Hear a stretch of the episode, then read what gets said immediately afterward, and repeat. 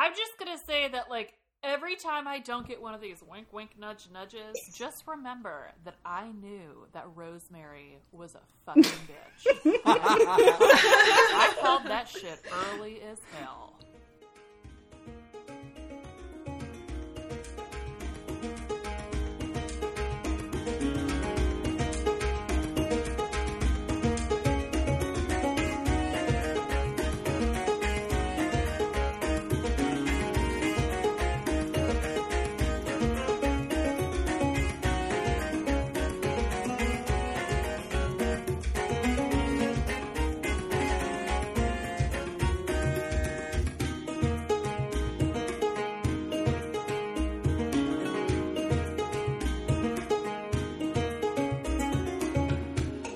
Welcome to Buckkeep Radio. We're coming to you from inside the walls. This is episode 38, Ship of Destiny, chapters 20 through 24, and I'm Rachel, a rereader. I'm Alyssa, a rereader. I'm Jenny, and I'm a new reader. I'm Eli, and I'm a new reader. And I'm Ashley, and I'm a new reader. And normally Elena comes before me, but she had to pass this week. Yes, Elena is not with us, but she will be back. So, before we get started, I do want to remind everyone that we have some content warnings. Uh, chapter 22, there is mention of rape of a child and threat of rape to a point of view character. Chapter 23 also contains assault, trauma, and threat of rape to a point of view character. A lovely book. Yes. Yeah, just back to the norm after last Still gets break. worse. It's, yeah. Just, yeah. Foot on the gas. Foot on the gas, yeah. Um, I have no. I know last week we had fun in the spoiler section reading all of our uh, listener mail. so send us more of that. Uh, we record on the same day that the last episode goes up, and I believe in the last episode we asked everyone for Tintaglia songs. How many people? Well, it's only been up for a few hours, so Oh. not many. Well, I mean, I'd expect at least like a dozen by now. but if you want to send us a Tintaglia song, it's not too late. Please do. They all sound like kee ee ee ee. That's what they sound like. It's just coughing. It's like alarming coughing. It's not normal. Might want to get Sounds that like the wind out. in a storm. All right, so let us uh, start this out. Chapter 20. That's the one. It's called Prisoners. I wonder what happens in this chapter. We'll never know. Uh, no, that's it. No, I'm gonna read it. So, it's the day that Tintaglia is going to set off with Reyn, so Jani has to make sure her baby is swaddled. But if I put on any more layers of clothing, Reyn says, I'm gonna out of her claws like a hot dog casing. As they're about to embark on the search for Malta, Sel- Selden gives Reyn a bag of honey drops that belonged to Malta to keep him going in the cold. Selden calls Reyn lumpy and then flirts with Tintaglia about her blinding him, and they both like it. Reyn and Tintaglia take off in this breathless scene, literally, where he can see the sea, a carpet of blue below, and Tintaglia says mightily, So, uh, where are we going? And Reyn says, Oh, I thought you knew. And she's like, Oh, no, I thought you knew. And that's the end of the book. what did y'all think? Great. Riveting. Yeah, it was a good conclusion. But now he connects with the sleeping Malta through the dragon, of course. In order to waste as much time as possible, he becomes the hand she is sleeping on with her face in order to also touch her face. It makes me sick. he asks where she is and manages to get it out of her that she's on a Chalcedean ship, so that should narrow it down for him, before she wakes up, severing the connection, saying Jamaillia bound. We learn that Malta had been given the captain's blessing to search the hold for fancy decorations, and that she's made quite the little homey cabin for her in the satrap. At one point, she saw her face in a mirror, and that was awful, but not as awful as taking Kekki's spot on the floor, accepting Cosgo's lamest food deals while he dined with the captain. He nudges her with his foot twice in this chapter, and I hope he loses that foot. When Malta gets dressed to go get hot mush breakfast for the two of them, a commotion breaks out. Uh oh, they're being followed by two ships. Thriving under pressure, Malta makes a break for it down into the crew's quarters where she grabs some sailor clothes to bring back to the satrap so they can disguise themselves and his obvious wealth.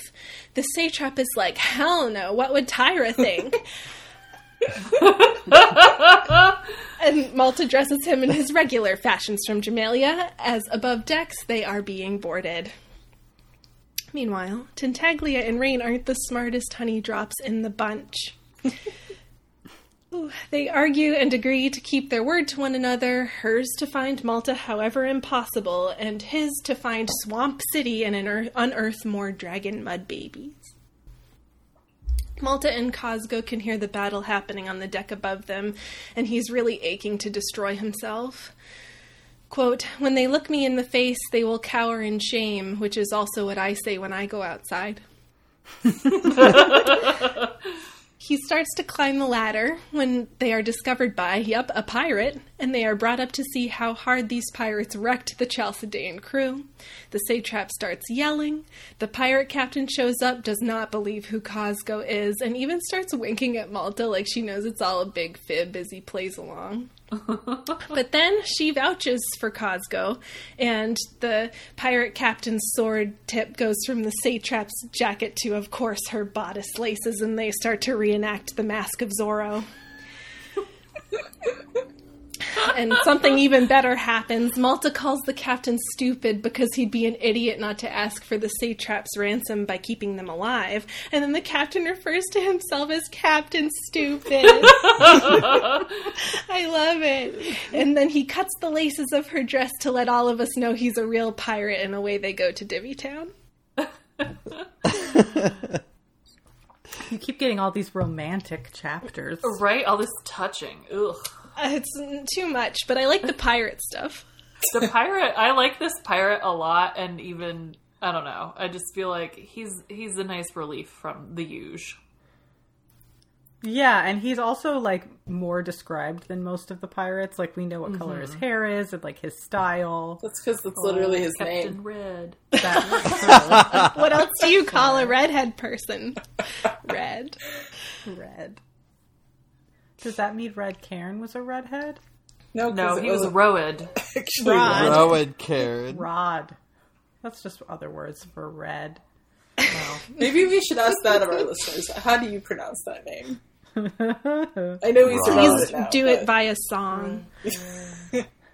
I mean, this is the first time that we've been on a ship with Malta where she isn't like scurrying around trying not to get raped. So that's cool. Hmm. Yeah. Yeah, right. Wait a couple chapters.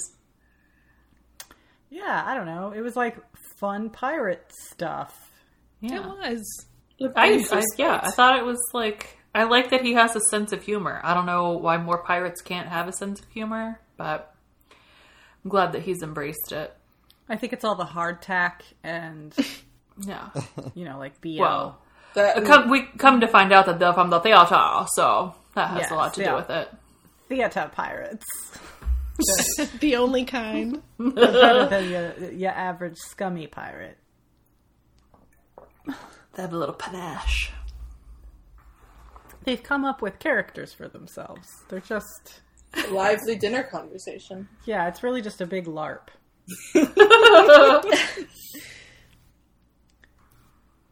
um, I I don't know about you guys, but I think way too much about how uncomfortable it must be to get held by the dragon and flown around. Right? Can't I don't they fashion him a little basket or something for her to hold. I focus so much on like I'm like, oh, okay, so he's probably like face down, which means like his knees are like not able to relax. I envision him dangling like straight up and down. Like Okay. he's just, and like maybe they kick back a little bit from the breeze, but like he's I just envision him being like completely vertical. It's like when you when you get into the roller coaster and you're like not comfortable, you know. Problem one, you're on a roller coaster. I'd rather like, be on a roller coaster than being held by my ribs by dragon claws. no, but that's what I mean. Oh you yeah, like pull the thing well, I have down a and rule. you're like, oh, I don't it's go on me dangly wrong. feet. Oh, sorry, I don't go on dangly feet roller coasters. Oh, I have to do sit I. inside of a box. Yeah, I do. so- Those are my Which is why they should have built I him a little basket for her to swing around. right. If But she also, refuses to like, let him ride on her back, he should get a basket. I mean, they're over the ocean. They sh- he should be water skiing with it attached to the dragon. He should just be like strapped to her belly. I don't know. Well, it, it goes back to the like previously. I guess the beginning of this chapter or earlier chapters, he was just putting on as much clothing as he could, and at some point he was like, "Well, if I put on any more clothing, I'll just fall out of the, the clothing." Yeah. Little hot Um, dog. But So, also, like- like, wouldn't her hand get tired of holding him all of that time? It's like she's gonna. I mean, I know she has a claw already, but she's gonna have like a little like crippled claw hand of like being. Well, that's what I mean. same She's like, she probably like has this like has these moments where she like holds him with one claw instead of both to like wring out the hands. He's like, I assumed it was like- always one claw. Just tosses him back and forth to rest the other. A little free free falling moment in between, just to kinda liven like- things up. snags him by Dro- the, drop the him waist for a minute, pants. dive down and catch him.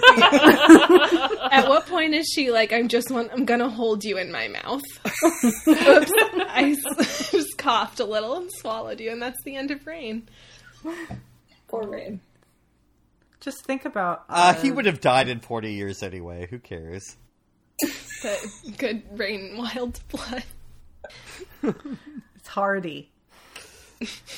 but think about it. Would you stand in line for Tintaglia, the roller coaster ride? No. Yes. No, because And it think of the my song rule. that they would play while you were waiting in line. Would it be like a loop? Tintaglia, Tintaglia. Your beauty knows no bounds. I can't wait to go to Disney World with you all when the world is not like it is now.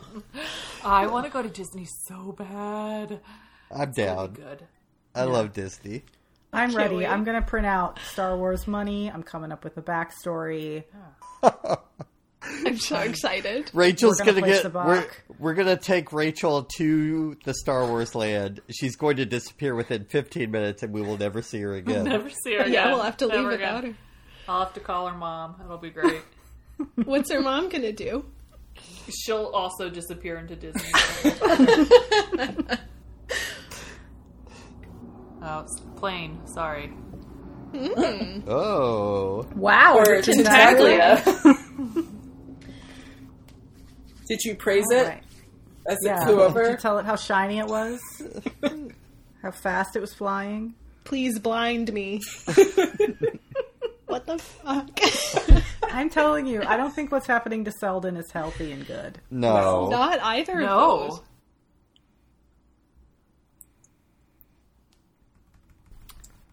Well, anyway.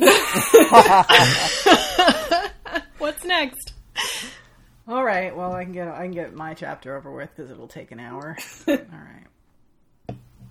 So I have chapter 21. It's called Paragon of the Ludlucks, and it is 40 pages long. Ooh. Unacceptable. It's okay, my chapter is super short. Unacceptable.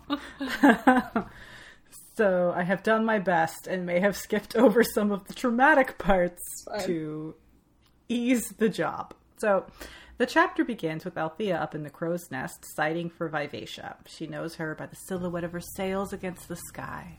Captain Brashen Trell unfurls the white flag and hopes Kennit feels like talking. Over on Vivacia's decks, Kennit is straight shitting his pantaloons because he's staring at Paragon's fucked up face getting closer as they sail in. Kennit's charm is gleefully poking very old wounds, and Kennit is trying to seem chill.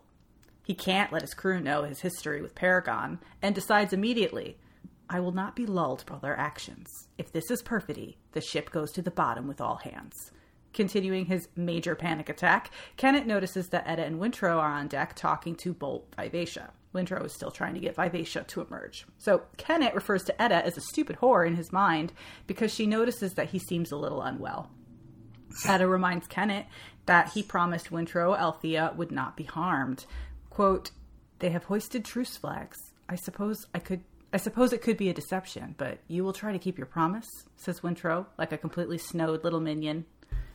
Wintrow is a problem. Kennit can't very well sink Paragon with Althea aboard, so he orders Etta to take Wintrow below and distract him with her wiles if need be. Etta is offended. Wintrow doesn't go for it, so Kennit orders them both to take a scuttleboat over to the Marietta to tell Sorcor to stay a distance away. It doesn't matter, it's a fake order. Once gone, Kennit speaks to Bolt, who is annoyed that Wintrow keeps trying to drudge up Vivacia, but Kennit has bigger problems. He asks if the serpents could sink the ship. Would you like us to try? says Bolt. Bolt uses this moment to test Kennit's loyalty, and Kennit tells her whatever he thinks she needs to hear in order to get the serpents to attack. Bolt agrees but names her elusive price that Kennit is to use all his resources to gather and shepherd serpents as they go to their cocooning grounds. She names him Kennit Ludluck, and the captain realizes that he's been betrayed by his charm, who says, I too was once a dragon. The bargain is made. There floats a piece of myself I could do without, says Kennit when asked why. Bolt sees that eliminating this connection would bind Kennit to her more and agrees. Bolt argues with the serpents for a time. The charm translates that the serpents are questioning why they should destroy the ship without eating it for its memories, but eventually the serpents head on over to Paragon. Meanwhile, Brashen has put Althea, Jek, and some other crewmen in a rowboat and sent them out towards Vivacia to converse with Kennit. It's a huge risk, but they don't want Kennit on board, and Paragon is very angry, according to Amber, who is on Paragon guide duty. Amber says some prophet stuff like, Look around you, we are on the cusp. The future of the world will shift course by a notch, one way or another. And Althea responds with, Amber, you're frightening me. And Amber replies, Am I? Then you grow wise. Super great way to be sent out to your maybe doom to confront the killer pirate that stole your family live ship and kidnapped your nephew. Althea is in the boat when the serpents go by, and she can see that Vivacia is singing to them, which is creepy and weird. And Brashen and the rest of the Paragon crew are distracted by the approaching tangle and lose sight of Althea's little boat, which is still trying to make for Vivacia. The Tangle arrives to fight, but instead meets a chatty Paragon who disparages the Tangle for doing Kennit's bidding. The Tangle is all, What? And then Moby Dick is like, Yeah, Bolt is working with the humans. We are just sneaky muscle for hire. and they are all ashamed. They argue a little, and it's kind of embarrassing, but eventually she who remembers and Moby Dick are able to yell them out of it. On Paragon's deck, the effects of the serpent on serpent scuffle are felt via poison mists that hit both Paragon and Amber and some other peeps. Brashen orders water to be sluiced over the, the decks and crew to dilute it, but Amber is looking like Two Face, and even Paragon orders her below decks to wash and change her scalding clothes. Kennit sees that his serpent summons has failed and decides that he'll do this the hard way. He orders his very professional pirates to attack, and Brashen and crew never even have a chance. Brashen yields, and the survivors are stuck below decks. Kennit orders the rest of the crew off the ship once they're done spilling oil everywhere and confronts Paragon alone. But instead of an angry confrontation, it's sad, cathartic, empathetic, and really, really fucked up. Paragon is overcome with the love that he has for Kennit, and we learn the whole horrible history what Igrot did not only to Kennit but to Paragon, how he lost his eyes, and the pact that Paragon made with Kennit to take it all to the bottom of the sea. He had clearly failed at that, but he tried so hard. So Kennit says that the only way for Paragon to keep his promise is to burn, and Paragon agrees. So he opens his seams and he lets the water in because he's serious. When Kennit returns to the Vivacia, he sees that Jek and Althea have been almost fished out of the water after capsizing because of serpent arguments. Kennit is fine with leaving them to drown, but he sees Althea and mistakes her at first for Wintrow, so they are hauled up. The charm warns Kennit that Bolt will not like Althea being on board, but Kennit doesn't care. This is a Vestrit woman with Wintrow's face, so he orders that Wintrow and Etta be left on the Marietta. So fucking creepy and gross. Yeah. Uh, so this is like a key chapter, I think, at least in Kenneth's development, because we finally get like the unvarnished truth, and we see him almost at his like weakest and most reactive. You know, like he's not making decisions from a place of power and strength; he's making Yeah. them out of fear. He's panicked. He's Yeah. barely holding it together at some point. Yeah, and he's completely scared that anyone around him at any moment will be able to tell.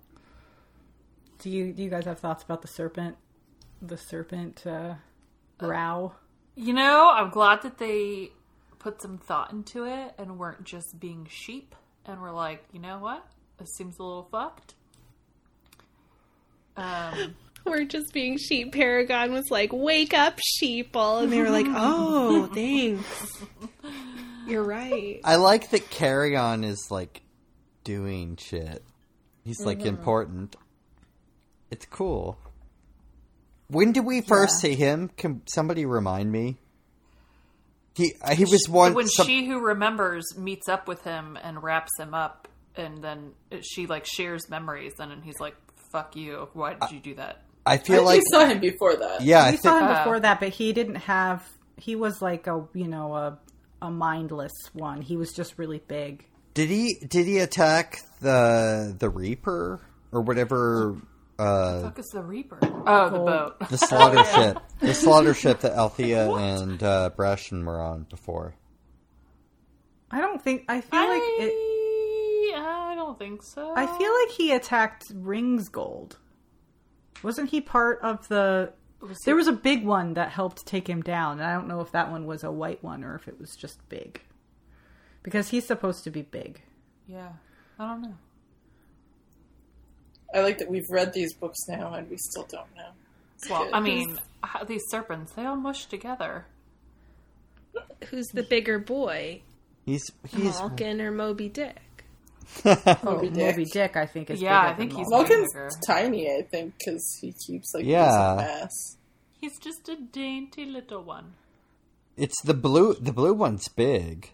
I don't remember his name anymore. I thought Mal- So I sure, thought yeah. Was blue. No, no, Oh, no, no. God, now we're stuck on this conversation again. Big blue. Whatever. Butter It doesn't matter. Size. They're, Could they're, a listener they're all- please make us a serpent chart? Is there? I would like them categorized in, by size, but And then color. have their colors on them and their names next to them. Okay, thank you. And something they like that begins with the first letter of their first name. They, yeah. Something they're bringing on the journey to the cocooning grounds.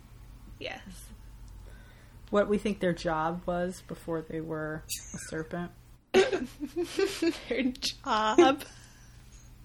Like Tellur was a minstrel. minstrel, Yeah. carpenter, uh, you know, We're all fishmongers now.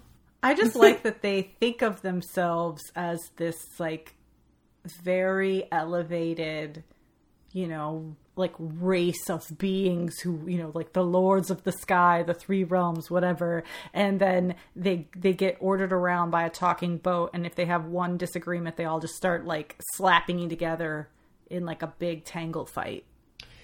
You know what that reminds me of? Human beings. That must be nothing. That thought I, I don't know. I don't know about that. Exactly. They're Huh, no better than people. They're just they can fly and they have acid spit. Speak for yourself. Right? My breath gets funky. it doesn't. I brush my teeth incessantly and I floss twice a day. I have great breath. Damn. Um, yeah. So I'm just gonna leave that all of that trauma stuff. I'm just gonna leave it there. Yeah. Sounds good.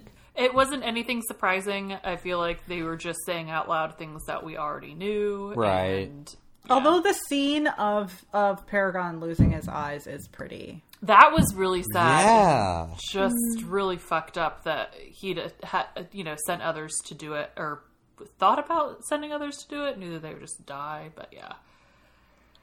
Yeah, so you have this like very sad self-sacrificing Paragon with this little boy in his hands as he chops away at his face. Yeah. But that goes back to this Brashen being really upset, like scared for Amber because Amber also stands in Paragon's hands. Mm-hmm. Wonder if Amber is uh, safe. I don't know. I mean, get into this next chapter, and I would say maybe not. So I looked up White Serpent in in the books, and it's in the first book, and it's uh, following Vivacia, and Kyle is not a fan. Oh, it's the one that attacks Vivacia. Okay. Not the Reaper. Okay. So he's been around since the beginning. I guess they Since they they, sh- got to Jamaillia. they shot him Yeah. a bunch or something, and he uh, retreated. he went away. I mean, obviously he didn't destroy the ship or anything. Right. Or did he? And it's just the ghost of a ghost ship. Ooh. All right. So Paragon is on fire and the crew is locked below decks. What happens in the next chapter? Chapter 22 Family Reunion. So, oh gosh, let's see. The chapter opens with Wintrow on the Marietta wondering what the hell just happened. He seems to be confused about what he witnessed from afar and he wants answers. Etta is hella annoyed with him and lures him down to her room for some tea that, quite frankly, sounded really delicious while I was reading this. But basically, the two of them go back and forth about Wintrow's loyalty to Kennit and why he seems to have his doubts about him. Wintrow says, There is something missing in Kennit. I feel it, but I cannot name it. To which Etta rebuts, Perhaps what is missing is not from him, but from you. Perhaps you lose faith, when, faith whenever Sa's path for you carries you where you do not wish to go. Zing!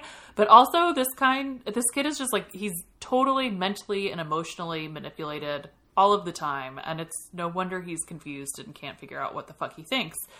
So she says they should trust uh, and move on. Basically, we listen to them go back and forth with one another when really, personally, I was just waiting for them to bone. But then Etta kills the mood by saying that she's prego, which is super lame, but she's pretty excited. and she went to the drugstore and bought a highly scientific and reliable pregnancy test called Stab Yourself and Watch the Pendulum, and she got a smiley face. so she's definitely knocked up. Um, Wintrow advises that she save the news for when Kennit is in the right mood, so good luck. Uh, back over on the Paragon, things are not great. The Paragon is ready and willing to die and intends to take everyone in his hull down with him. Amber is crying because her work is not yet done, and he's like, please just like go into the cold water and freeze to death like the people on the Titanic. But Amber has uh, someone on her side, Moby Dick. So he stuck around when all the other serpents left and is literally just being that annoying person that keeps poking you, going like, hey, hey, you, stop dying. Stop it. Hey, hey. Paragon says he made a promise to his Bay Kennit, and so death it shall be. But then Moby D tells him that Vivacia wants him dead, and then Paragon starts to second guess things. Is Kennit thinking of his own volition, or is this all because the ship wants him dead? Who is this hussy trying to take his man? All of a sudden, some other voices pipe up, but cliffhanger, we're going to pop over to Althea real quick. Althea wakes up in Wintrow's kind of gaudy room aboard the Vivacia. She's kind of impressed with his books that he has, which, ooh. Uh, she's in a nightgown and is still kind of soggy. She tries to do some hand talking to Vivacia, but she's not having it and blasts her with some negative vibes to the floor. What a bee. But as soon as Althea tries um, tries again to do her hand talking, Kennit pops up with some tea, and he tells her to stop because Vivacia is indeed a bitch now, and she's gonna just get hurt. He says, Hey, I saved you. P.S. It was me that changed your clothes and saw you naked. You should totally just trust me because, Avi, I am a very nice guy. And Althea's like, Yeah, you know, I think you are. Give me that drug tea. Mmm, drug tea is great. I feel so safe. And then, when you know it, she passes out. So then Kennit very creepily is like, Oh, I should rape this girl because she looks like Wintrow and no one will ever know. But thank God that fucking charm bracelet has some morals and forbids him because dra- dragons do not rape, which is good for dragons. Awesome, gold star. uh, we also get the official confirmation that Kennit was indeed molested by Igrot, but we knew all of that already. This was just the first time it was said out loud. So Kennit is left to think of what lies he'll spin up about today's events. Back at the Paragon, we learn that Amber has used some magic, her magic hands to uh, summon the two dragons that live inside of Paragon. She still wants to live, and he still tells her to just shut up and go along with death. Paragon tells Amber that he is a Ludluck and that he promised to kill himself in order to keep Kenneth's secrets. Both she and the two dragons are like, what the fuck, that's dumb and it makes no sense. So the dragons tell Paragon to stop being a turd and act like a dragon, and Amber begs them to let her live, and they kind of laugh at her, but then tell her, okay, you can live, just stop being a dumbass two legged bug. And which, same, because like, Jesus Christ, this took so fucking long for this hatch in the captain's room to come up. It's like way back. I told you it would come back. Way fucking back you. as soon as they, they got taken over and they're like everybody go down the hall i'm like they're not going to be down there very long because there's that trap door and every, everybody knows because they were so up in arms about the trap door but then they amber seemed to fucking forgot about it So she finally deems herself worthy to live by finally figuring out that the room has the trap door, and then she says that she will save herself and Paragon, but only if the dragons will pre- preserve Paragon's like spirit or soul or whatever the fuck he is. So they agree. Um, Clef gets the message from Amber to Brashen about the trapdoor, and so they all get saved. And Clef turns out to be a total weirdo that can hear the dragons and dreams about them, which didn't see that one coming. They got me. um, back on the Vivacia, Kennit is really, really, really pissed when Wintrow and Etta show up, or without his, you know, r- permission, I guess. Um, he tells Winda- Wintrow that Althea is there, but she's not to be disturbed while she's roofied. And then Etta is kind of put out that Kennit doesn't actually want them there, and he spins some lies about what happened that day, chastises Wintrow for his lack of trust, and decides that Etta is definitely getting off at Divvytown, and maybe Wintrow needs to get the boot too. And that's that. I hate Kennit. Kennit sucks. It's just so Two bad. dragons. Two dragons. Dragons. the greater and the lesser. The greater and the lesser dragon. Which one are you? Yeah, and I'm Quick. like, what makes them greater and lesser? Like, who has more There's wood more in the of ship? one. Yes, Yes. there's more of one than the other. Yeah. Or it's like a greater bird and a lesser bird. I started to get excited about like maybe there was a hierarchy of dragons, but no. No, Dragon just society. Good ratios. Yep. It's all about Children are more susceptible. I 100% think children are more susceptible, Well- and I think children should be kept away from dragons. Yeah, because we've now seen it with Reyn, Malta, Selden, and Clef. Like clearly they prey upon young children. You know how, like, Burrich was like, no, you're not going to talk to these animals. Same. Do not talk to the dragons. Do not. it reminds me of how fairies always want children. Like dragons might be the same way. It's because, you know, I their smell brains are not developed. They don't have walls yet. They don't know. Yeah. Um I just was so angry reading all of this because Amber wasn't thinking about the door in the captain's room and it's like kept waiting and waiting and waiting and then finally 900 years later I mean, yes, but she was kind of panicking and also talking to two dragons. If I was panicking about being trapped inside of somewhere, I would think, where are all the exits? And then I would think, like, yeah, that exit that everybody was so pissed at me about. The, the only exit that I made personally. Right? Like, how do you fucking forget that? Always note your exits and be, please be aware that they may be behind you. Please leave the boat and move far away. On the water. The open Never water. leave the boat. Are you capable of assisting other people with this emergency exit? Absolutely not. You guys, You know, it's not just Amber's fault because no one else remembered either. And they were more mad about I'm, it. I'm than she mad at everybody. I, anybody who knew that that door existed, which was Brashen Althea, and Amber, like, I'm mad at all of them, even though Althea wasn't even there. I'm mad at her. Are you mad at Jek too? Because I think Jek knew. If Jek knew, yeah, I'm fucking pissed. Jek is She's busy, the voice of busy logic in all of keeping this. Althea from drowning. Still pissed Right? at She her. got roofied, but, you know, whatever. But see, I have I so I have a confession to make. I have some favorite dragons, and they are the lesser and the greater.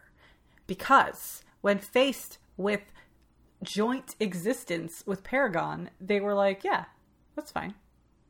That's a normal arrangement." Yeah, well, clearly the one that's on Vivacia is just like greedy as all hell. Yes. She's particularly bad. Bolt sucks. She's a bee. So does her name. Everything about her. The greater and the good look. lesser is cooler than Bolt. R.I.P. Draquias. Draquias, we should have had Draquias. We, they should have ate Vivacia. Yeah, no, That brings no both. fucking kidding. Where's Draquias? Draquias would have been so great. I miss Yeah. Draquias. Me too. Yeah, Babe I guess it. I guess I'll just let you eat me. Kind of love that self-sacrificing compilation of memories. It's so dramatic. I love it. I also like the fact that one of the reasons that Paragon doesn't ride so well in the water is because there's two different woods making it's like it's not it's physics. Yeah. They use two different two different cocoons. They messed him up so bad. Dumb Rain Wilders. He never had a chance. No, he didn't. Hey, But then Paragon, he's also like, I don't know. Paragon, What? seal yourself up. Uh, I'm trying. I don't. I, I I've got. I mean, I did. I got. did I, got one third of my wood. The rest of me is on fire, and that's just the way that is. That's not up to me. He's like, I could do a barrel roll. I'll try it. um, I also want to shout out to Etta because I, th- I think that she she's clearly bought into the myth of Kennit and is giving giving Wintrow kind of some bad advice, but she also clearly doesn't trust him and hauled ass back to Vivacia. Like she needs to listen to that part of her. Yeah. I think a little bit more. Very much so. Well, now Yeah, she's I knocked mean- up with his kid. It's. It was a previous uh, section that we were reading through, but she was talking about you know like the man I used to love, and she was talking about his flaws, and Yeah. you know she she knows that he's not being 100% truthful with her but she accepts that Well, and also all that book learning she's been doing is probably opening her eyes a little bit more. Yeah. I think at this point she still thinks that she can make him into a better person. which is always a bad idea Fatal, listen, ladies, it's never gonna happen. It's really never gonna happen. Don't go down that path. I want Etta to be on one of those library posters that just says "Read, discover new worlds," and she's just sitting like squinting at the book, like "Oh, like no." Frodo in the tree just hanging out And yeah, Arwen and and Rivendell. It's like, look, it's great. Reading is fundamental and, and lets you expand your mind, but also the more you read, the more unhappy you will be. And here we are on this podcast. Six books in, doing great. Yep, yep, it's fine. You know what? This is a series that takes a lot out of you, and we are going to have some low points. And unfortunately, this is not our lowest point. Not Next week close. will be our lowest book. I Yeah. personally Next think that everything needs contrast and you cannot just be happy all the time you can't Yeah. you can't enjoy the good moments unless you're truly sad at some point So you're you saying It's we have to be happy in our regular lives because this podcast isn't going to make us so? You've gotta you've gotta have some truly, truly depressing moments in your life, or you cannot really enjoy the good things. Yes. Wow. You don't enjoy that, like, Nailing that one. that so. upswing, you Take know? it for yeah. That upswing is, it just means a lot more if it's a longer swing, you know? Yeah. Maintaining my Gotta enjoy the drop.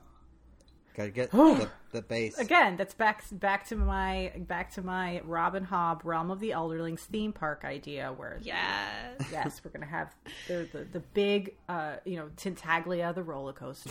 We'll have some smaller ones, like we'll call it the Tangle. It'll be like one of those like dual roller coaster things, you know. You, the dragons from Harry Potter just. Yes, they're intertwined, and then like there's like a w- there's like a mist that you have to go through. Does it scald your skin? Yes. There will be You that have to weird go to the island. you have to go to the gift store to purchase like the special poncho to make it through the mist alive. then they dump salt water on you when you get reeking through. of chlorine. and then there's a really fun one where you're in a boat that's on fire, and then it barrel rolls into the into the ocean, and then barrel rolls back up. Ooh, first in line. These are all based on rides I was on at Dollywood. So There should also be one that's like skilling. That's kind of one of those roller coasters. It's like not a roller coaster. It's like the ones that they have at Universal where you're like in a car and it goes through all sorts of things, but it's not. oh, okay. You know what Are I'm all talking the? Yeah, like guidepost signage on like the skill pillars Yeah, yeah. around the park? Running away from forged ones. It's like the zombie run, but you know, forged ones. Yeah. You guys, when are we opening Rum- this theme park? Is there Yeah. a stone dragon I garden? think we just need for, like a- some There's- peaceful yes. moments? We're just Yeah, it's a we're just a place to have backseat away. and a billion dollars. If you would like to invest in our theme park, please Venmo us money. Don't do that. But also, yeah. Please do that. I'll Please. take do have- Mine if is- you you like can me, get example. a, uh, a Maulkin's Tangle mask on Redbubble. Just saying. Maulkin's Maulkin and the Tangles mask. Yes. All proceeds go to the Robin Hobb Realm of the Elderlings theme park that we will build Exactly. with our um, long as with our DIY powers. Let's say what, unlike As long Roller Coaster Hood Tycoon. Sue us. she's gonna be in on this. This is big money. For Yeah. her.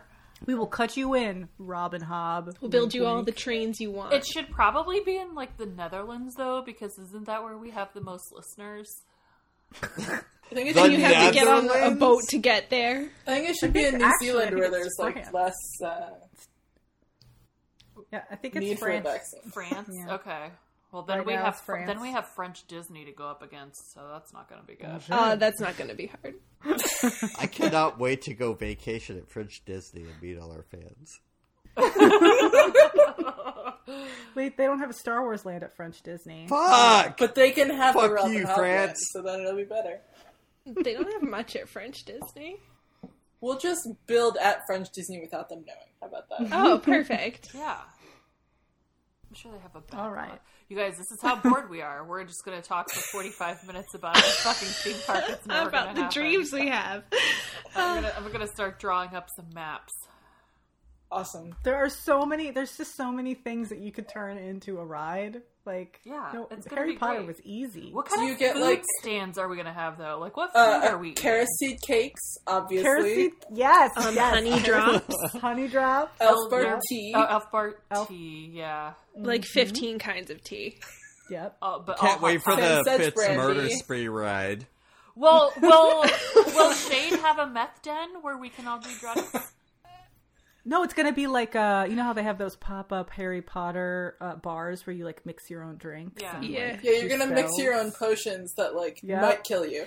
Yep. Or you'll have might to like explode. figure out how to. You'll go up. You go through a door in the wall, and you'll go up the stairs. Oh, and and then It's a speakeasy. Be a little weasel. Wait, what was It's a he? speakeasy. It's a weasel, yeah. Oh yeah, he was a weasel. weasel. Okay, yeah. Sucker like for a secret Weasel. passage. Yep, yep. Mm-hmm. And then there's gonna be like Night Eyes, like meat hut, where it's just lots of different meat. Porcupine. And then at get- the center of the maze, there will be the tomb of Walt Disney. Is there gonna be like a, a person dressed as Night Eyes that just comes around and tells you like really common sense advice? This is more. It's really hard to catch, but it's so good. Cannot wait. And then we can have a VR Cut room jaw- where cut- you try to um, cut the jugular of.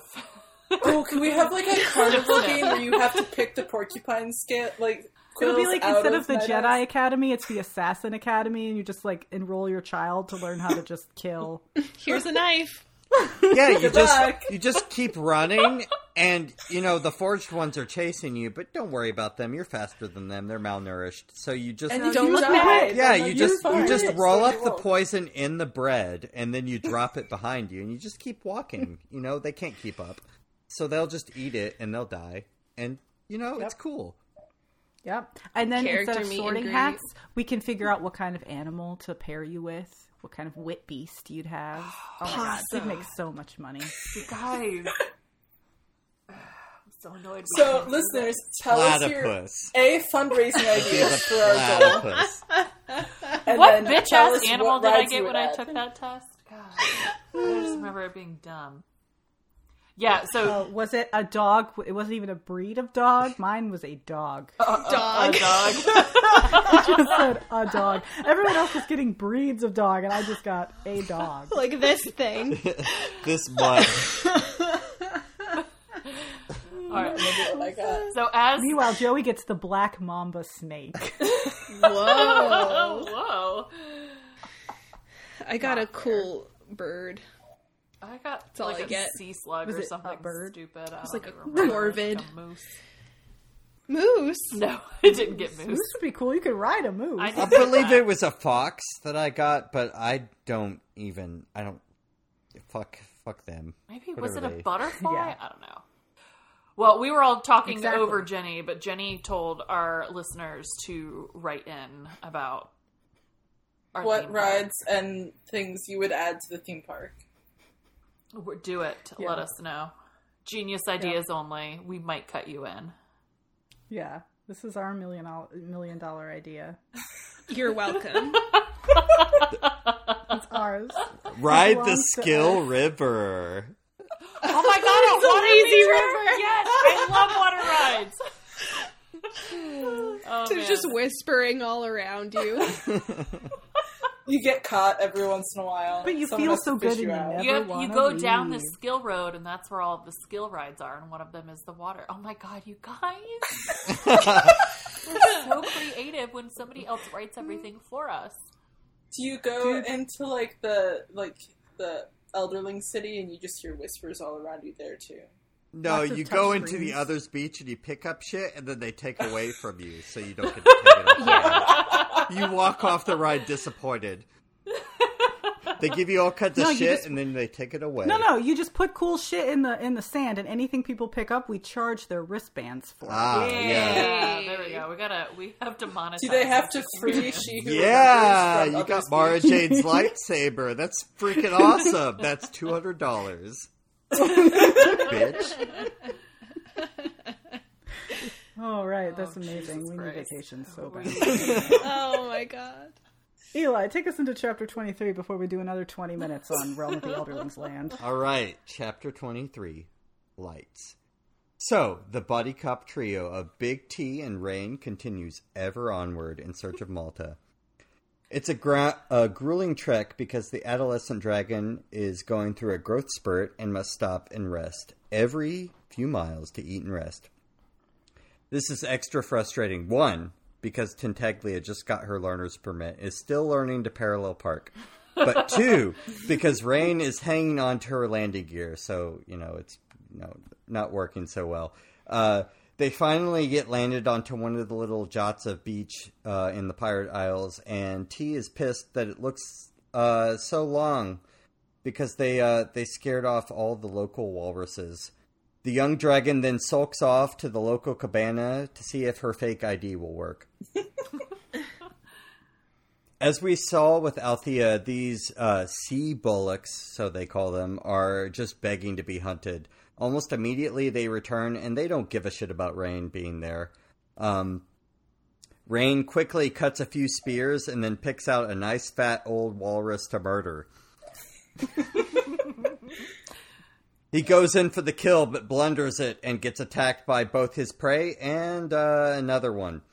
Uh, th- the first cow bleeds to death, but the second one grabs his cloak and starts dragging him along the beach like a toy. Suddenly, Tintaglia swoops in and kill steals Reyn's exter- experience points. Uh, Big T claims the walrus that she killed, but Reyn points out that uh, he's not big enough to eat any of them, so she can have both of the walruses. Also, um, the two of them then end up like they they make a, a campfire and they share a romantic beachside dinner of blubber. Gross. After dinner, Reyn asks, not so tactfully, "How big you gonna get?" And Tintaglia responds with, "How long you gonna live?" And they both answer, "Uh, as much as possible." So we learned that uh, the longer you spend time with dragons, the longer you're gonna live. Which begs the question: So why do the Rainwilders? Why do they live such short lives to begin with? Um, it's like they get all of the disfigurement of the dragon touch, but none of the benefits.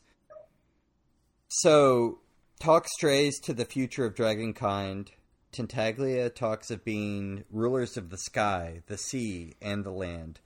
Not understanding the depth of her vanity, Reyn asks, uh, "So where are these lands the dra- the, the the dragons rule?" So, silly human, we rule the sky, we rule the land, and we rule the land, uh, the sea. We rule all of the land, all of the sky, and all of the sea. So, sky, uh, Reyn is like time to make for Mars. Uh, on the pirate ship, Malta has become much more independent than she was aboard of the Chalcedean ship. In contrast, Cosgo has become the stinking pile of dung that he always was on the inside. So the man baby thinks that uh, he's dying because he can't get stoned every time he's seasick. Death is better, he says. Malta spends a few minutes actually trying to get the satrap to go to dinner with him or with her, and uh, eventually ends up leaving to go to Captain Red's table because he's not uh, accommodating for people who are late. Following Malta to the the pirates' dinner table, we learned that the the pirates here are made up of the Mummer troop that Kennit saved from the fancy ship. I believe was called the Cross Point. Cross Patch, I think. Cross Patch. I don't know. I've had a lot of beers since then. anyway, I don't know if you remember, but this was a ship that was very, very fancy and fast. It had a lot of good fighters, and they had only the best shit aboard. Um, lots of sparklies. quote. End quote. Anyway, after dinner, Captain Red tells Malta of his desire to learn who would be willing to pay the most for Cosgo. So Malta sees this as a chance to both use Cosgo as a bar- bargaining chip for her survival and maybe to get her father back. And I also, they don't say this, but I can sort of see how maybe she could say, you know, people willing to pay for her might be her parents or, you know, somebody she knows as a way to get herself back to where she is friendly with people. Um, we also learn that Captain Red, uh, although he appears to be both married and with chil- children, is very interested in Malta. And Malta tries to use that against him, uh, brings up, you know, how would you feel if someone was hitting on your daughter? Because, you know, Malta's only like 12 or 13 at this point. Um, She's like 15 or 16. Whatever. We have not been through 14. that many seasons. We've been through like a year and a half, maybe. Well, she's 15.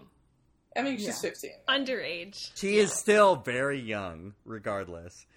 Uh, but besides how you know smart she sounds. But this chapter ends with Malta holding none of the cards, but somehow you know negotiating a place amongst these uh, very witty and smart pirates for herself.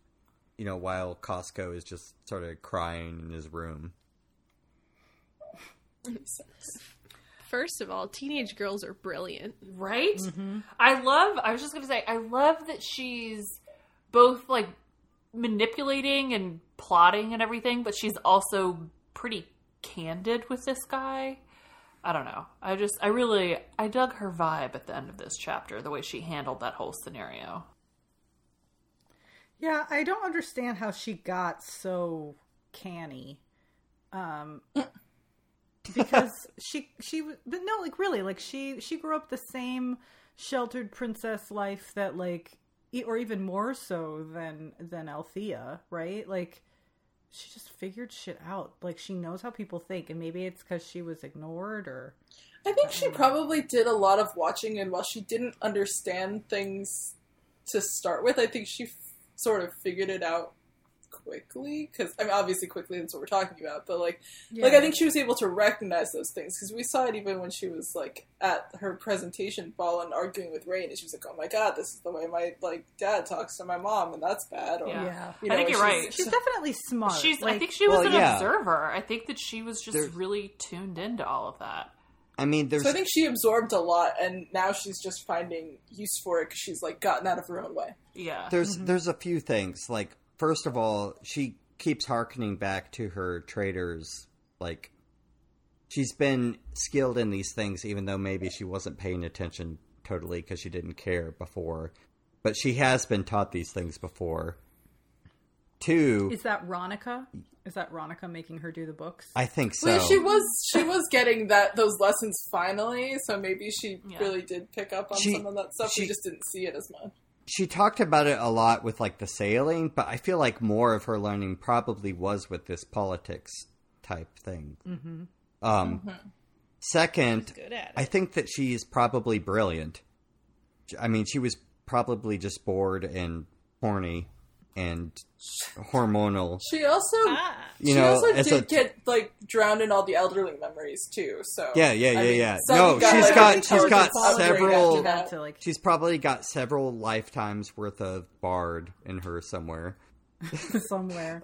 She leveled that up a real real high. But like Selden got an ed- intelligence upgrade, so I can see where Malta would have gotten Yeah. an. He got it upgrade, from a dragon, and even before this, Malta would say things, and Ronica would look at her like, No, I mean she's Yeah. definitely Malta. smart. Yeah. Like Yeah. from the Whose beginning, she just wasn't using it to like the correct. We've we've definitely Yeah, seen her like go toe to toe with Ronica and be on even ground beside you know, despite being like 13 or 14. I like to think that maybe Rache radicalized her. See, I mean, like she was very smart and manipulative from the start. It's just she was using it like for selfish For selfish reasons. One- reasons. It's still selfish. Survival Right, it's just- selfish, now it's but it's survival, the highest yes. form of selfishness. and now she's Yeah. being resourceful, and Right. she's Yeah. good at it. I guess all that and and Tintaglia's like, oh okay, I guess you we got to go pick up a person who's worthy to be a elderling queen Mother. Mother Whatever. person. My my third point is that I think that in order to be as communicative with the dragons as she has been, she's got some skill powers, which means I think that she's got you know it's like the force. She's got a little bit of um, understanding with people she's talking to that maybe most people don't have. right. That well, doesn't and, make like, Fitz smart. Well, no, but you know what? Remember when Fitz applies himself? That's true. He is good at manipulating That's true. people, and that really could be a side effect of the skill. So maybe Malta has that as well. Like maybe Malta is a fart. s- Uh, fart. No, a smart Fitz. She's also a little bit of a laughs fart. in the yeah. Can I just say, completely unrelated to everything, I like it. The ship is called the Motley. Yeah. Shout I do to too. Motley. Very good. Um, uh, that's, that started my uh, my brain going. For for past reasons and future reasons. yeah, we got the Cooper's house crest. We got Oh, the yeah. Motley ship. Anyway, all right. Um, take us to chapter twenty four, Jenny. So chapter 24 is called Trader for the Vestrit Family, and it was kind of super boring, so this is short, but not as short as Ellis's amazing one sentence summary, but I tried. Um, so Keffria contemplates interior design, becoming an empty nester, how much she still hates Althea's life choices, and her late stage growth arc where she's miraculously become a competent trader and really wishes Kyle would just be dead so she didn't have to worry about him coming back.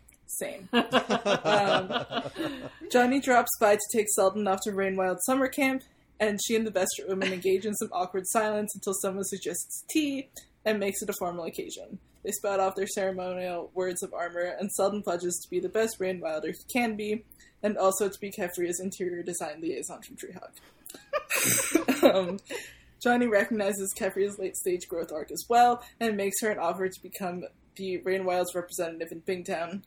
Uh, Selden thinks this is a great plan, and also babbles on a bunch about dragons and elderling stuff. More awkward silence follows. Everyone is still confused about Selden's late stage elderling arc. The end. So Do you think? Sorry, no, go you go. Okay, well, I was gonna say that.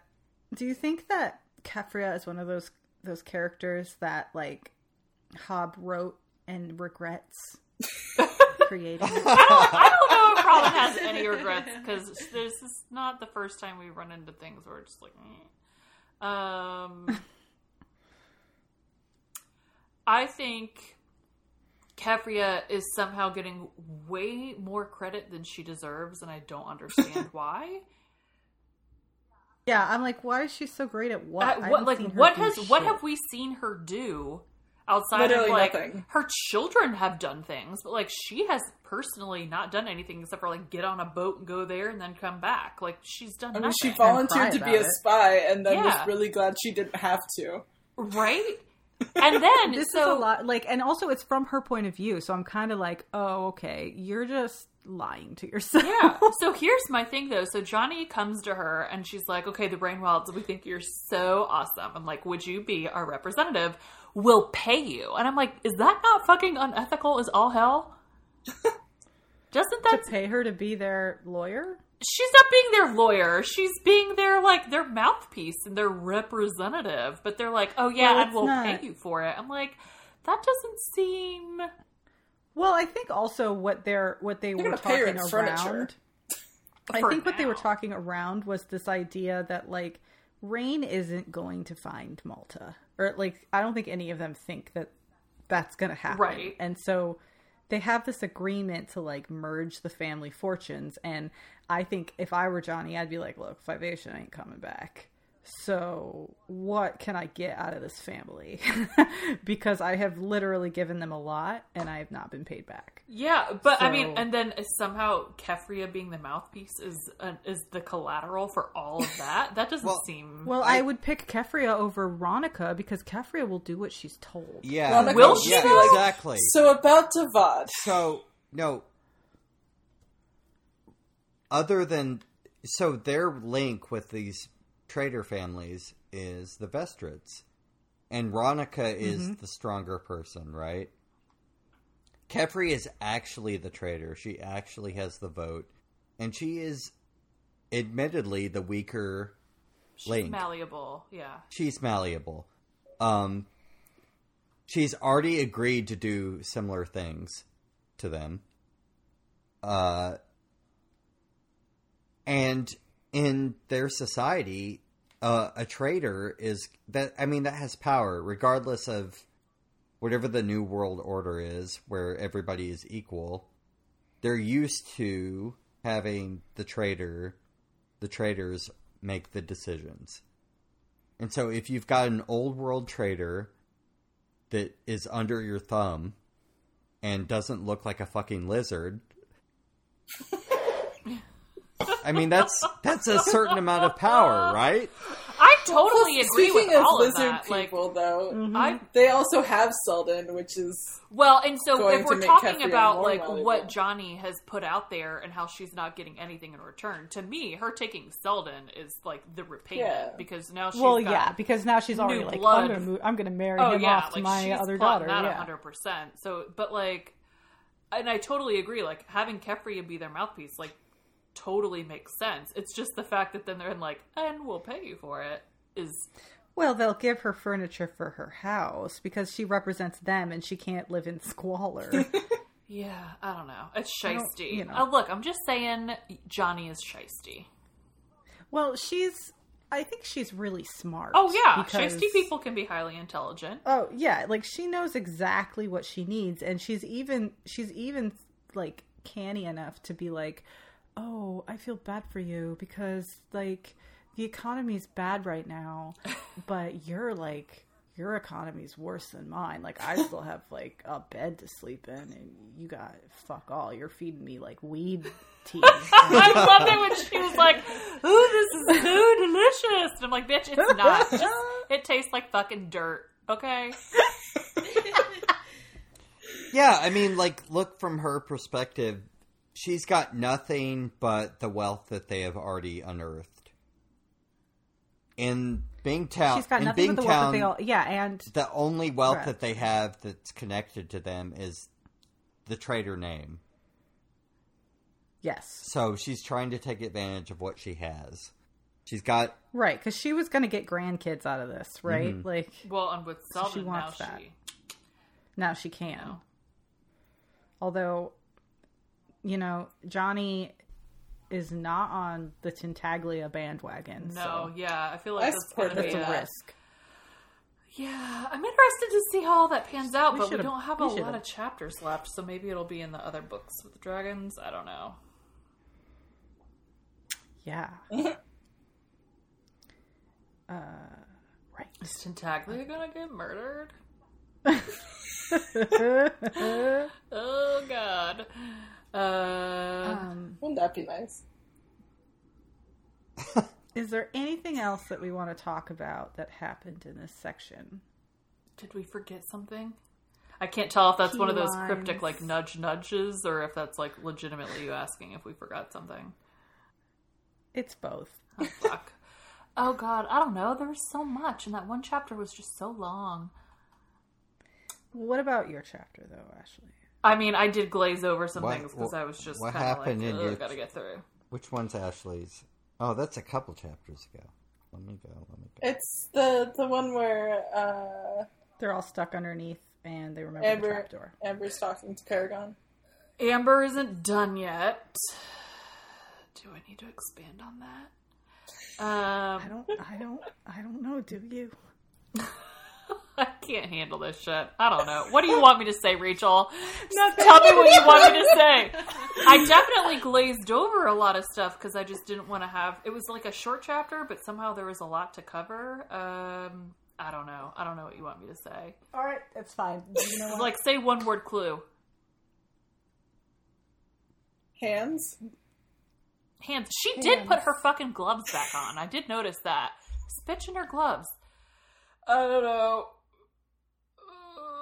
Hands. Talking hands. Melted hands. I don't know. There's hands. okay. Well, you know, you tried. I've also had three quarters of a bottle of wine, so now's not the best time to be asking me questions. Happy Monday.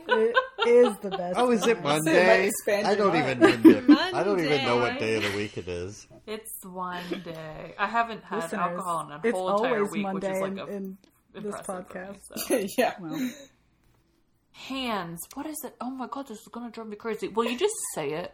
No. Give us. No. Hey, hey, hey! Give us a clue. I don't. I don't know what we're looking for here Hands. at all. Eli, Amber's- you know what we're talking Hands. about. I'm sure Amber's I do, hands. but I did the audiobook, and this is one of the only times I haven't done it All right. twice. all right.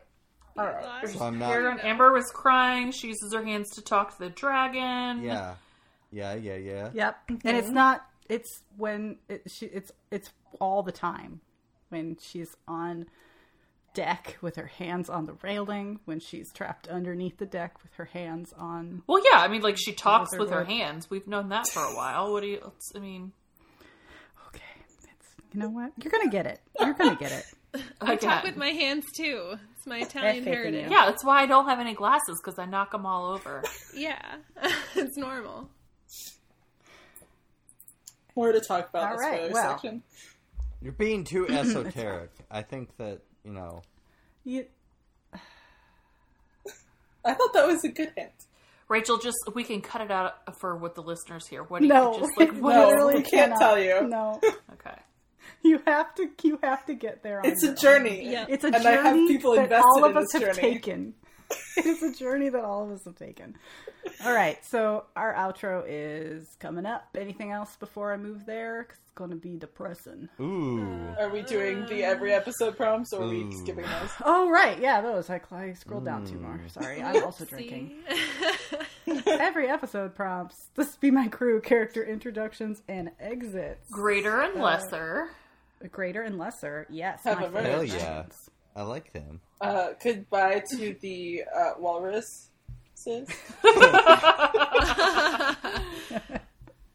And also probably a lot of feeling in Rain's lower half. Yeah. It's been Are they going to be able to have kids now? He should have worn more just- leather.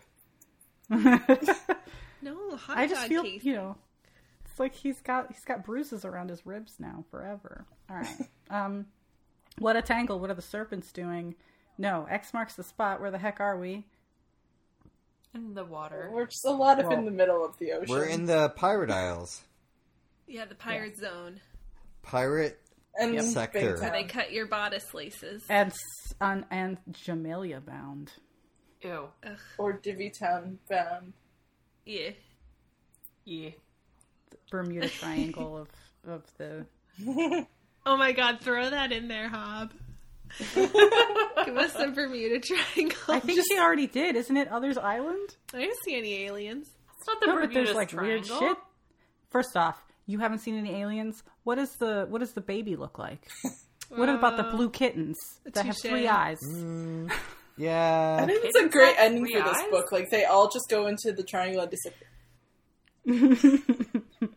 Everyone go- ends up on the other's beach.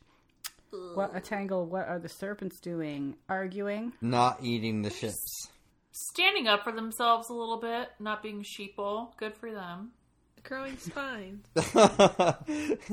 they're they're being less invertebrates. They're also kind of starving and maybe freezing to death. So Yeah. Yeah, they're not doing too well, which is fine. Excuses. Yeah, they need to get going. Yeah. The ships talk. What did we learn about live ships in this section? That they can be made from multiple wizard wood husks, mm-hmm. not recommended. but it's not recommended. They don't give a shit about each other. Uh-huh. No, Not in the same way can- that the They it- love their humans deeply, though, which is kind of like That's true. You're right. There is like a tangle like solidarity where it's like a serpent meets a serpent. It's like, oh yeah, Yeah. I don't know you, but let's. but the ship do the this. ship can't make a new dragon, so why give a fuck about it, right? yeah, yeah, it's like, are you taking my person? Do you like? Does my person like you more than they like me? It's But still I uh, can't use yeah, to my it's- own ends. yeah, but still like the dragons that are trapped in the ships. They're so jealous, like kitty cats. Yeah, and they have such an agenda, and it's like, to what end? You're fucking dead. Yeah, I'm gonna have a whole plan for when I'm a ghost. I'm just chilling. I just have I don't know what that plan is yet, so I, I don't know. If I just chill. hey, so far lesser and greater are real chill. They seem like Infinitely catty more chill. but they're still like not horrible.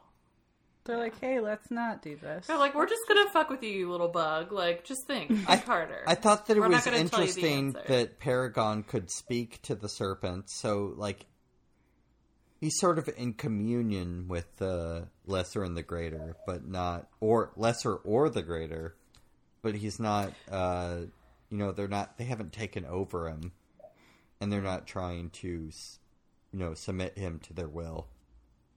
Right, and Amber made them agree that they wouldn't do that. Yeah, You know, Rachel kind of just treated me a little bit like the greater and the lesser treated Amber. I'd just like to point that out.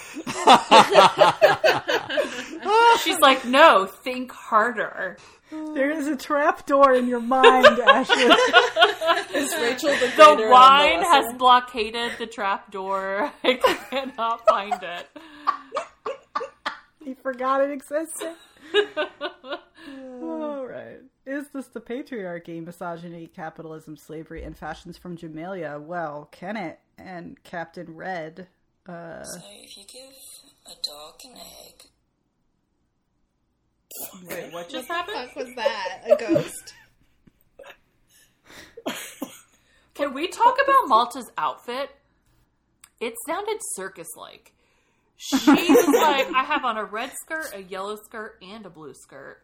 And striped, And like, red and white stockings. striped stockings. and a And she had on like a vest that was also either red, blue, or yellow. She's dressed like a like a Plus circus her, performer. her turban to hide her scar. yeah, but I thought she didn't. her She scar. didn't Next wear. cosplay. Yeah, Next yeah, yeah, yeah, She didn't hide it. Yeah, She still wore a head wrap, I think. Just yeah. It just didn't scar. block it. It, it just framed it in a really nice way with like Yeah. a feather, like a jewel. Made it look a little more petite. Are we done playing with our phone? yeah. That, that was at you, Okay. Eli. We know it was you, Eli.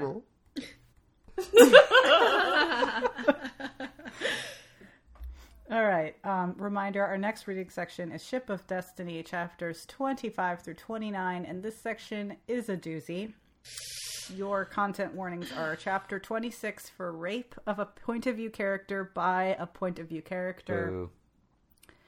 Chapter 28 is threat of rape, sexual coercion. Chapter 29 is contemplation of rape of a point of view character by a point of view Stop. character. Confrontation of a rapist by their victim. Denial of rape victim's claim by a group, or doubt of the victim's sanity, and a lot of angry confrontations and discussions of said rape. So No. Jesus, what the fuck? It's a very rough section. it's a rough section. Yeah, it's it's really upsetting, and honestly, like if people like my recommendation is if any of like w- any of these content warnings just squicked you out, skip it. Yeah. Just just skip it. So here's my question for you guys: Is rape used in any of the other series from her? Like, is it is it used in any of the other trilogies or the quadruple or whatever the It- fuck you would call that? So it does pop up in the last trilogy, um, and it is indirectly referred to in the Tawny Man Okay. series. Well, this particular rape. Hmm. Right. That's what we're talking about? Or No, just No, in just general, rape just, in as, general. a, Oh, rape in as a but- like tool of her fiction. Like, does Yeah. she use rape again? So you know how like in the first trilogy, it was like that. You know, Starling was a victim, Right. Yeah. and but it was like off screen and it like didn't really that's kind of like what happens in the other trilogies Okay. where like there will be characters that have had you know that have been assaulted or had um, some pretty like upsetting things happen to them but it's not you don't have to live through it and this one you live through it from both point of view So it sounds like this is the oh my god, that's fucking disgusting. It sounds. Ah, God, what was she thinking? i really don't know Do There's people ask this. her this in panels? Because, girl, if I'm at a fucking panel with this woman, I am bringing it the fuck up. Like, what the hell? Well, make sure you you are in the next panel we go to. it's like we, we like these books for what we take from them, not necessarily Right. what she For intended. sure. It's like, yeah, I don't, I don't know. That's what I think about it. Yeah, I well, and also I'm gonna send out kind of like a like a no no list. Like if there's anything anybody doesn't want to cover or talk about, um, I'm fine with skipping that. Yeah. Otherwise, I'm ready to rage. so We just have a live version of our text conversation. basically, I just have a lot. I have a lot to say. so We we I feel like we will be much better prepared for a panel with her after this podcast. Good luck, Robin. Jesus. She don't want us in a room. Because the last time we were there, we were just like, we hate Molly. And Yeah, we were just like observing. yeah, well, because we were in costume, so we were already a threat. We were already. she just started sweating. She's like, oh, God. we also got there late.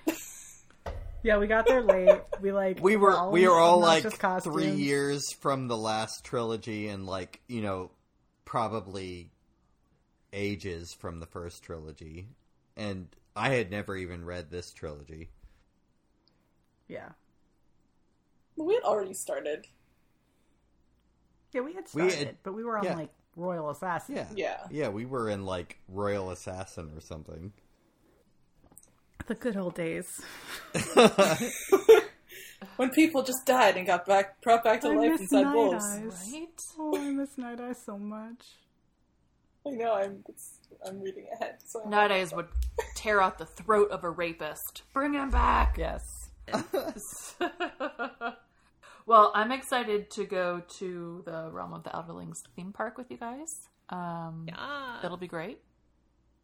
And, Lazy River uh, forever.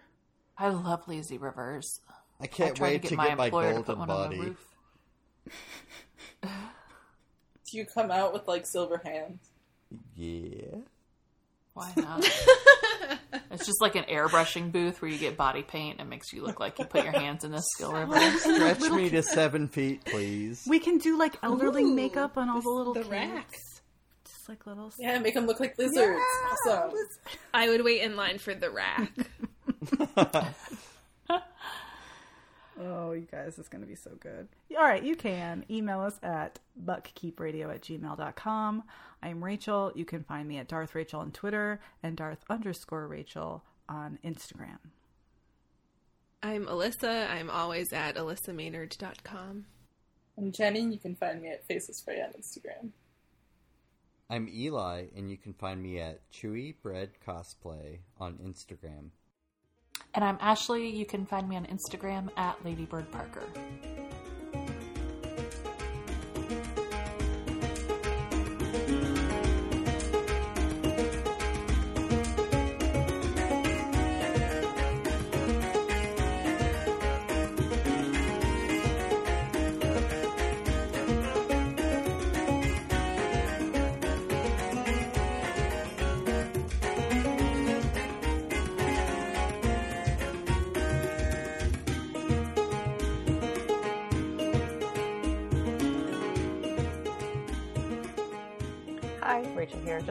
introduction to the spoilers section to clarify that we're about to have a conversation in the spoilers that gets our personal feelings uh, about queer rep in the realm of the Elderlings and how Hobb's ambiguity on that subject makes us feel in a time where, as of recording, major successful authors like J.K. Rowling are making public statements against trans people. So we have the utmost respect and admiration for these books. We're just some friends having a conversation we thought our listeners would find engaging. We wouldn't do this pod if we were not huge fans. Our commentary is made with that love of the subject and appreciation for the author in mind. Also, a wonderful addendum to this conversation is that Robin Hobb went on in the days after we recorded to publicly state that Fitzchivalry is, quote, brown and always has been, which is a wonderful clarification that we absolutely love to see. So I've been talking to my, my friend Hannah, who did Yes, I uh, remember the Hannah. Of the Elderling, or the Fitz in the Fool Yeah, podcast, the, the, podcast way back cast. when. Yes. Yes, when we had to record it twice because Life is pain. was whose audio was messed up. I forget. Life is pain. Um, and so I was telling her all about Ashley trying to figure out what we're talking about and our giggling, and I had her listen to the the section where we're talking, and then Elena is just like, "What about drag?" and she lost it as well, and she's now very invested in whether or not she figures it out. She's going have to to. She's going to figure it out when. She has to. When no, it's. I mean, it's so obvious at some. well, I at- can't say when in the future. she has to figure it out when Brashen's like, "What are you carving there?" And she's like, "Charging bucks." Charging bucks all over your boat. Nothing, no big deal.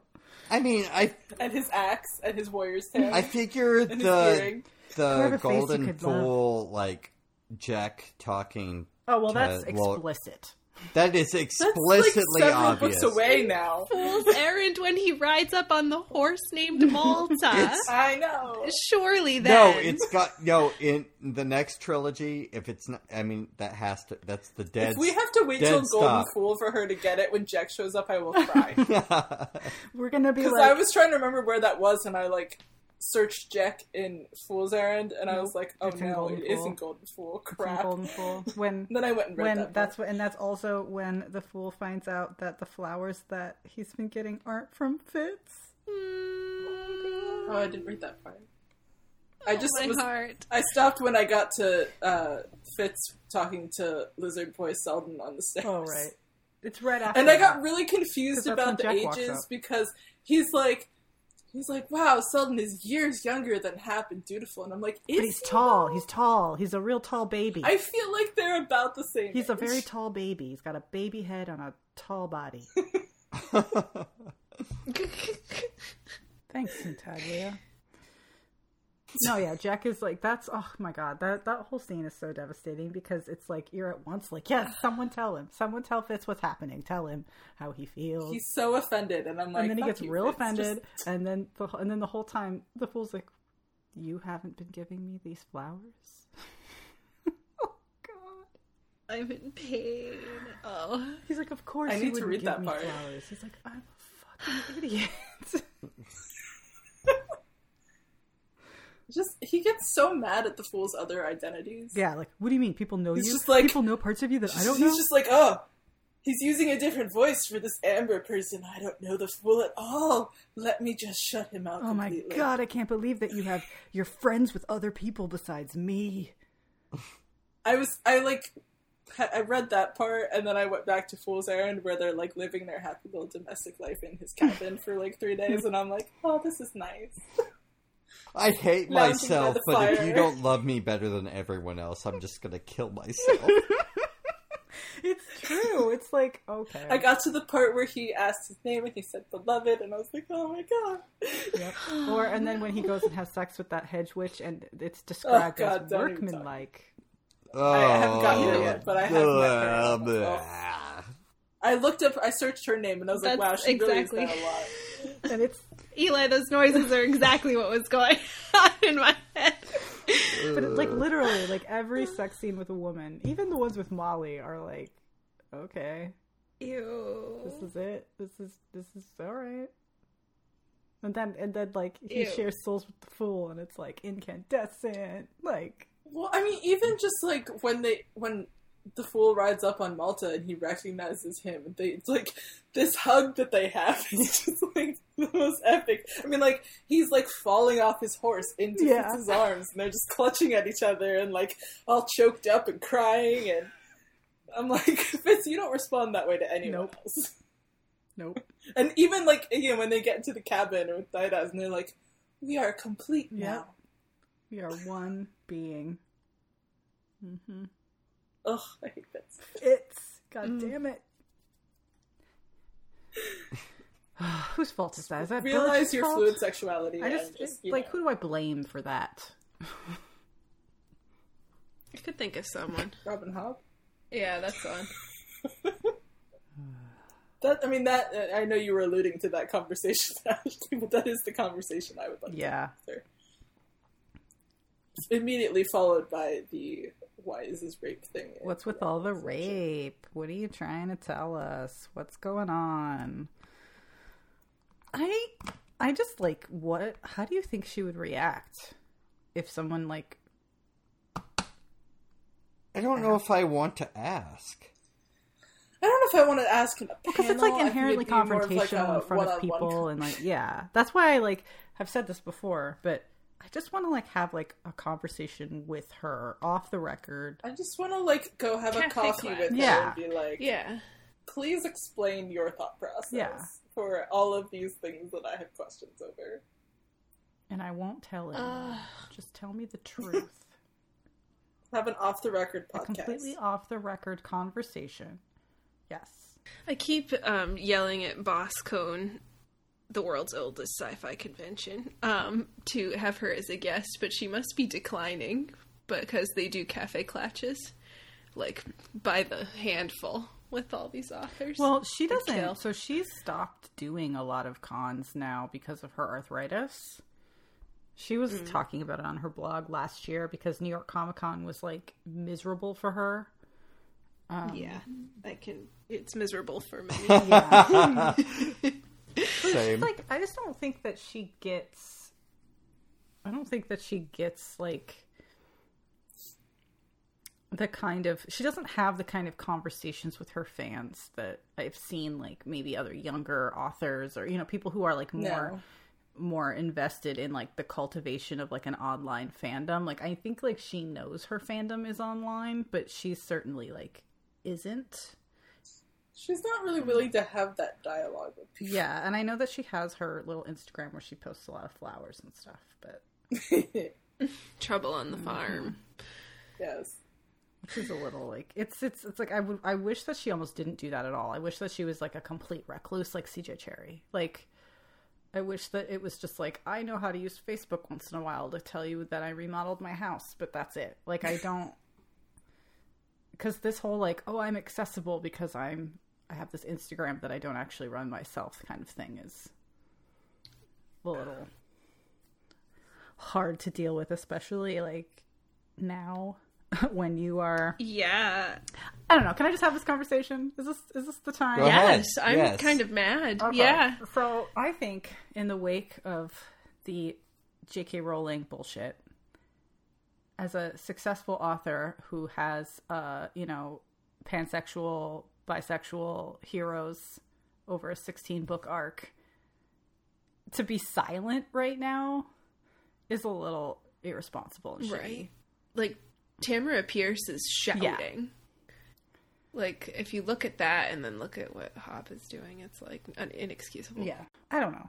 I just I wish that she would I wish that she would reach out her hands to the fandom that like love her, that love the stories that she tells instead of just Like this is sort of my like issue with the whole thing is just like I don't I don't know that she like knows what she created in the fool. Like I don't know how cognizant she is of like what that character means to people. I mean maybe she doesn't, but it seems to me that she did did she definitely deliberately made them have a child together. So I don't know how like it's, that's a, not it's a lot to create on accident. Yeah. I know, but like beca- just because it's so And they die together and they like I mean it's I think it's because he, like Fitz is so like unwilling to do. But that's also like his journey, right? Like that's his like locked up toxic masculinity, like gay panic It is, journey. but he never quite. But he never gets there. Like it doesn't. I mean, I know they end up in a you know Stone Wolf together, but that's not really any sort of admission of like, you know, romantic feelings. And I don't feel like he ever gets to that. And so I just don't know what her intentions were, even though like all signs do point to those things. But like because she never actually confirms it. right it, and i think also i think some of that like, is because there were there like the terminology to explain fits didn't really exist when she started it like maybe it existed for this final trilogy but i don't know how in tune she is with all of that but like like fitz Mm-hmm. is like he's a classic demisexual. Like he only connects romantically with people that he loves and cares about right? Like he that and those when he has sex with characters that he doesn't it's miserable right? Hence the hedge witch hence starling right? Like hence always going back to molly and being obsessed with molly and that like instance of molly where he fell in love with her and never anything else. And and yeah, and the fool is the same way except that you know gay panic. So i i feel like she knows what she was writing but i don't we've talked about this in, in spoilers before alyssa and i have but like mm-hmm. is it not explicit because she couldn't make it explicit because of the you know this these were these books were started in the mid 90s or did she want it to be kind of like sneaky so that the same like population that's reading say Game of Thrones would then move over to Robin Hobb and then get 10 books in and realize that they have been exposed to new ideas and new ways of thinking. I don't know. Like I would like I think that's why I wish she would like talk about it more because she never really talks. Like even even at the panel we went to when she was like people asked about like you know the gender fluid thing and mm-hmm. she kind of didn't really she's cagey. yeah and it bugs me. I don't know if she thinks that any definitive statement would make her books less sellable or if she really is that apolitical. Or if That's why I want the coffee chat. Yeah. it's intentional, but you know, I mean, she was writing a lot of this from her little Alaskan, you know, private zone. mhm. Maybe it was, you know, intentional, but you know, intentionally private. Like she, it was just, it was a, you know, a, a statement, but it's out there under her, her fake author name Yeah. and it's just meant to be that you know it's a statement but I mean, it- I, I can understand that point of view of like, even at the end, at the end, you know, Fitz chooses to be private about those things. It's kind of comical because it's like he's not even admitting things to himself. But I think it's also just because like we are in his brain as the reader, and therefore, it's none of our business either. Like, I kind of see what like I could. I think I could try to like make that work, that interpretation work in my mind. It's just like you know how like it's more of like a, a showrunner thing when you know c- people ship characters together and they're like, no, they're platonic soulmates, and you're like, but are they really? It's kind. I feel like it would that. be one thing, but like for the fool, it was not platonic, and I and I think arguably for Fitz, it wasn't either because no one, no one understood him. He didn't share himself that way with anyone but the fool. I mean, like Molly, you know, he couldn't even admit that Molly was pregnant. So Oh god. uh, that's he couldn't worst. even believe his own wife that she was pregnant. He just I mean, she was pregnant for two years, so I mean, I, I kind of. no, but you know what? You live in a magic world with dragons, and like you talk to wolves, and Well, he also doesn't listen to anything. and the that fool has says told you Sometimes the fool has told you like literally word for word what happened to his family and it's literally what's happening to your current family but whatever It's is very dense in that trilogy. yeah i don't know that Across the room. trilogy. i don't like i don't mean to be like accusatory or challenging to hobb because i, I certainly don't think that any author owes their readership anything but the product that they created and put out there for us to consume and like do with as we will. Like I maybe she believes very strongly in that divide. Um, because she doesn't want to control how people interpret something that's clearly very important to them. But I also believe in the power of these myth makers and look to them for escapism like Ashley said earlier and but also moral and ethical guidance sometimes, right? And that's the power of genre fiction as well, is that we can work through a lot of crazy stuff um, in, in a safe way that affects us in our everyday lives. And I just, I, you know, would love to see her take ownership of that. Will she ever do that? No, I don't think so.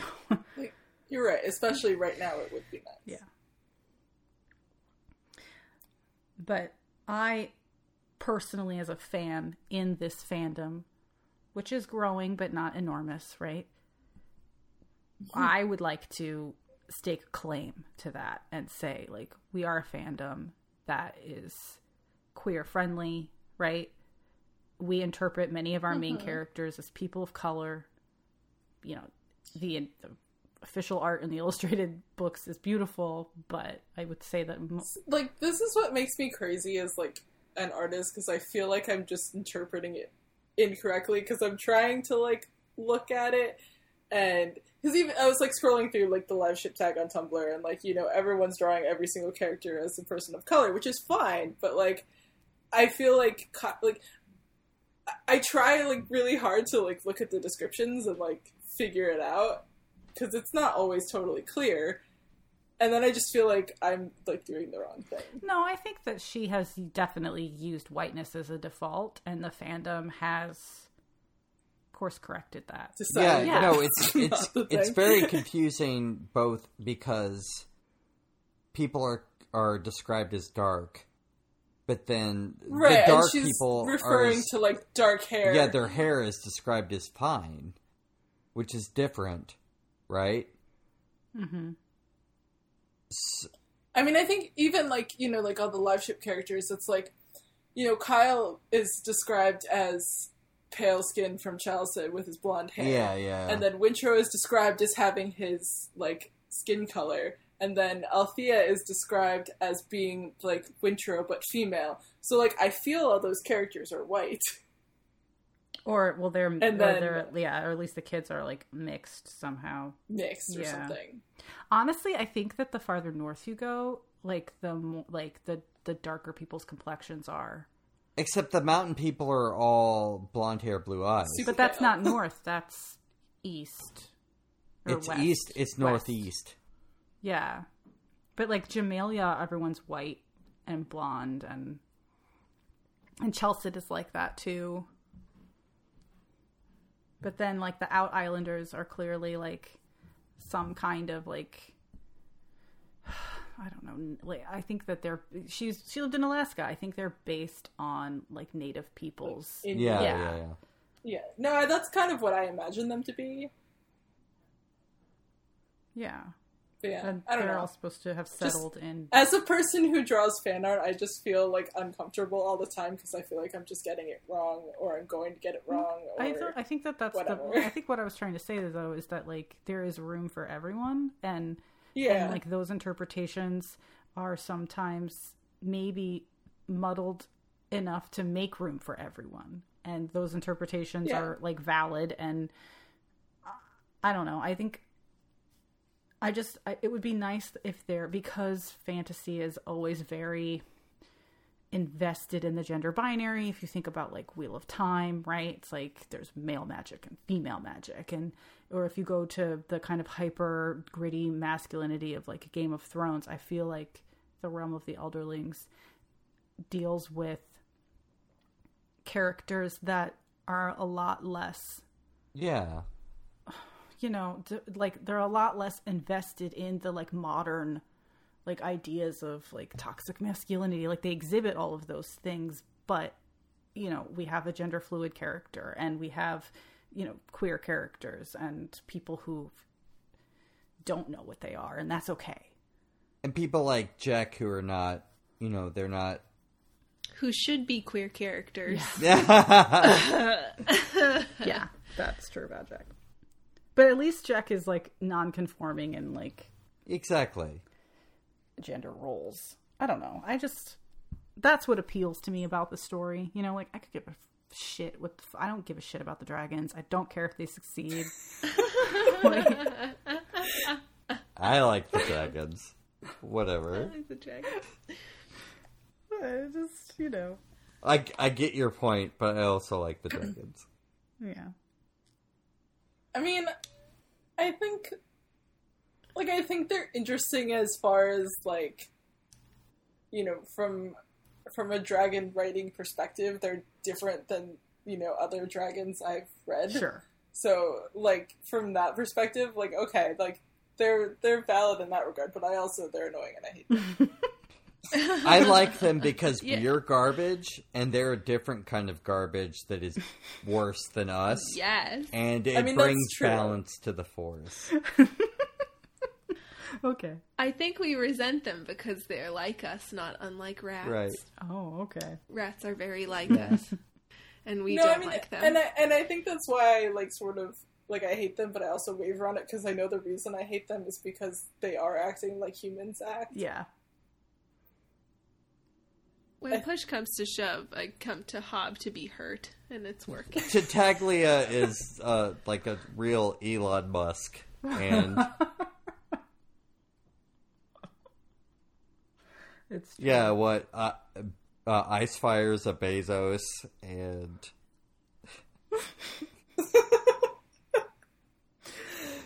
Oh, and that's why you hate them so much. They're us, just They're they're, us with with just so much power. Dragons are billionaires. why do we need more of them? I just don't get it. I think the boats are cooler. Just gonna be honest. the boats are cooler. The I boats agree are so much there. cooler. Because they're dead dragons well, n- I mean, just with the with human oh. memories. not because they're dead dragons. Just they're just talking ships. That's cool. Talking dragons. I mean, you know, I've seen that before. Dragonheart, been there. Sean Connery dragons. Connery dragons. All right, uh, that's it. I've uh, I've exhausted It's myself. been it for a while, I think. exhausted myself. All right, cool. We'll try to. Ah, glad we're I'll try to mad. edit this down to something manageable. it Good was good talk. to talk to you guys, though. yeah. We like these books. Remind yourself. I love these I love them so much. I'm happy to be discussing them with fine people. I love a lot of these books, but there are things that frustrate me. yes. Maybe not this particular book. Maybe I could. Well, this Next- book starts next couple fine. chapters. It's just it's just the next like the rest of it that I have I got issue with. I got this one signed.